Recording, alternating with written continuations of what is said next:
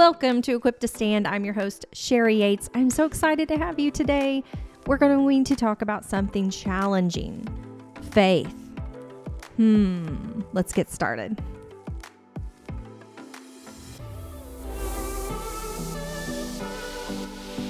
Welcome, friends. Let's just dive right in. Today, we're talking about faith. Faith in what? Faith in God. Faith for what? Oh, my goodness. Some people have faith for salvation, some people have faith for healing, some people have faith for money. It just kind of goes all over the board. What do you have faith in? Do you have faith that your car is going to make it down the highway? Do you have faith that God's going to provide for you when you have a need? Where is your faith? So I was talking to my husband and I just said, I have been pondering this crazy thought, and I want to throw this out there because I've spent the bulk of my life saying, well, if you can believe for salvation, surely you can b- believe for healing. And I started having this thought roll around that's, wait a minute, if you can't believe for healing that happens here on this earth, tangible healing, can you really believe in salvation? Can you really believe in life after death? And I think it's a question we need to ask ourselves because I have a lot of friends and I know a lot of people that believe for salvation. They believe in life after death, but they don't believe for healing. I have friends that believe for healing, but they think they should be poor. And it's just like, what is the answer?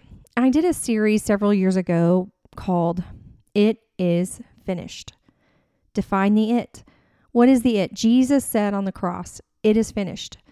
It is a pronoun used in order to replace a noun to avoid repetition. Now, I never knew that in high school, in all of my college, but when I homeschooled my kids, I understood pronouns for the first time.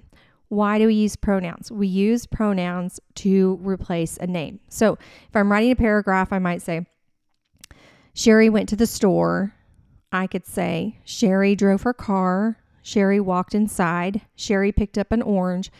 Sherry ate a banana. But that's ridiculous because listen to the redundancy. Sherry, Sherry, Sherry, Sherry, Sherry. So I would say, Sherry went to the store. She drove her car. She picked up a banana and she ate it.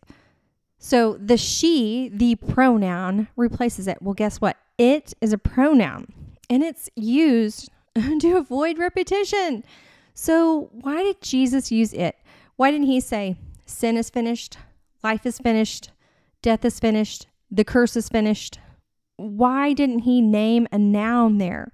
I believe it's because over the course of his life, if you really study Jesus, in Matthew, Mark, Luke, and John, you will see he's defining the it in every conversation. He's defining the it by his lifestyle. I was just talking to my cousin and I said, you know, you can have all these rules for your kids. You can tell them how to behave and what to do, but ultimately, what it boils down to is they will do what they see you doing. So, regardless of what your words are, they're going to repeat what you're doing. Well, Jesus, he did a lot of things. He said a lot of things, but it's the things that he did that we should be repeating. We should look a lot like what he did. He healed people, he healed individuals, he healed whole crowds. He even held off healing and raising from the dead, I believe, just to show how mighty he was. Now, I know we don't see miracles every single day in this life, and I believe it's because we live in a fallen world, and honestly, we get hurt, and I think our faith is broken. I know mine has been broken. I have been faithless and hurt and felt like, wow, you know, will God come through for me this time? Well, He's a God who is healer. It's what He is, it's who He is, and what He does it's because it's his very nature. He can't break up with his nature, it's who he is. So when Jesus was on the cross and he said, It is finished, that it is a pronoun and it means what is finished? Sin is finished. You know what? Bondage is finished. You are free by the Spirit of God. Separation from God is finished. Now the indwelling God can live in you sickness is finished because why? Christ became the curse for us in Galatians 3:13. Christ became the curse. So the curse is finished from Deuteronomy 28. Wow, God is so good. So the question I've been pondering is if you cannot believe God is for you, God is healer, can you really believe in eternal life? Do you really believe it's finished.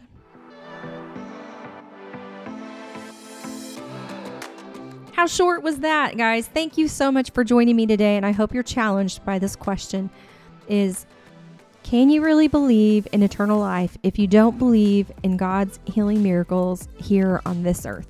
Have a great week. I hope to hear from you. I love you guys so much. God loves you. You are already equipped to stand because it is finished.